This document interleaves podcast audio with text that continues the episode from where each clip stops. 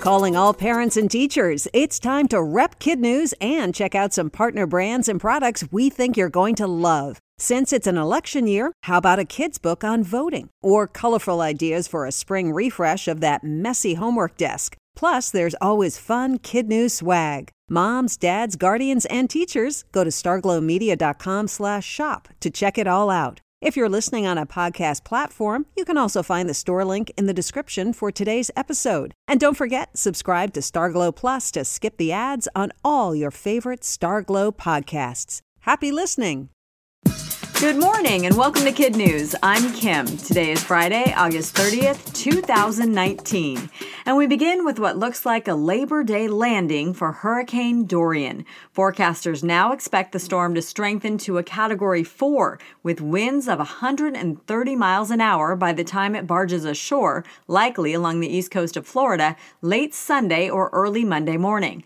Right now, Dorian is out over the open ocean, where it will spend a few days absorbing the warm water, turning it into energy and potentially into a much bigger system. But because it's still several days out, the range of possible landing locations on the U.S. mainland is just about anyone's guess. Although most meteorologists predict the storm will slam into Florida's central coast, they also say it could hit anywhere from the Florida Keys to southeast Georgia. NASA is taking no chances. It's closing its Cape Canaveral Visitor Center on both Sunday and Monday. And although the show must go on, it won't go on in Jacksonville. Florida State just moved its weekend college football game against Boise State away from the East Coast to Tallahassee. For the Southeast, this coming Monday will likely be a washout. For the rest of the country, though, it'll be a day to put the finishing touches on summer with barbecues and trips to the beach or pool. Labor Day is a national federal holiday meant to celebrate the American worker. Always falls on the first Monday of September and means lots of moms and dads get a much deserved day off. Labor Day weekend also kicks off the start of football season and is reportedly the third most popular for grilling, right behind the 4th of July and Memorial Day. What's the last thing your mom or dad tells you to do before a long car ride? Most likely, it's to go to the bathroom. A New Hampshire mom said it to her kids so often she decided to put it on her license plate, which in seven characters reads P before we go. For 15 years, her car sported the saying without issue. Then, last week, the state's Division of Motor Vehicles, the DMV, sent her a letter stating that P Before We Go no longer flies with its rules regarding acceptable vanity plates. Wendy Auger went public with the spat, arguing that New Hampshire was trying to put the brakes on her creativity and, more importantly, on her freedom of speech. Governor Sununu took notice and apparently agreed. He personally called the DMV and got them to overturn their decision, which means Wendy can keep her plates along with that all important road trip reminder. A third debate for Democratic presidential wannabes is just around the corner, but this time only half made the cut. The first two showdowns spanned two nights and included 20 candidates. This time, only 10 of the hopefuls met the minimum requirements for either poll support or number of individual donors to qualify for the stage.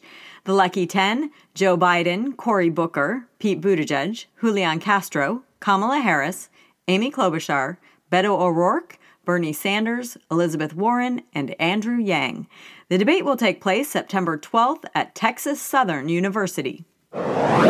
Training to be a service dog is no joke. The pups are put through their paces for upwards of two years, learning to take commands and navigate zoos, subways, and crowded fairs to get used to the lights and sounds, rapid movements, and crowds they might encounter with their handler. Still, no one really expected to see the trainees at the theater.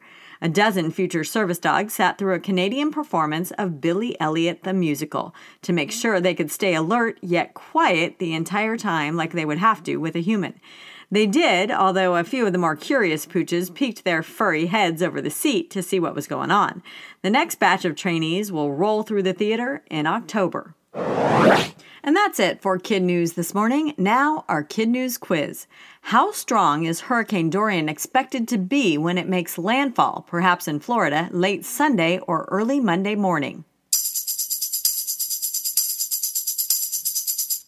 a Category 4 storm with winds of 130 miles per hour. What holiday do we celebrate this weekend? Labor Day, which honors American workers and always falls on the first Monday of September. What did a controversial license plate in New Hampshire say? P before we go. And the governor just made sure the mom who coined it can keep it. How many Democratic candidates for president will be in the next debate? 10, down from 20 in the first two debates. In one for the road, no doubt it's going to be a tough weekend for folks in the Southeast but a longer weather view shows trouble ahead for the Northeast. According to the Farmer's Almanac, the corridor running from Baltimore to Boston is in for another winter of colder than normal temperatures, with a lot of rain, snow, and sleet. And a full two thirds of the country can expect another polar coaster of free falling, frigid temperatures and gusty winds. The old Farmer's Almanac predictions are based on a top secret formula from 1792 that takes into account sunspots, planetary positions, and tidal patterns. Is it accurate? The Almanac says yes, 80% of the time. Modern meteorologists beg to differ. They say no one can predict the weather more than 10 days ahead, and the odds of the almanac being right this far in advance are zero.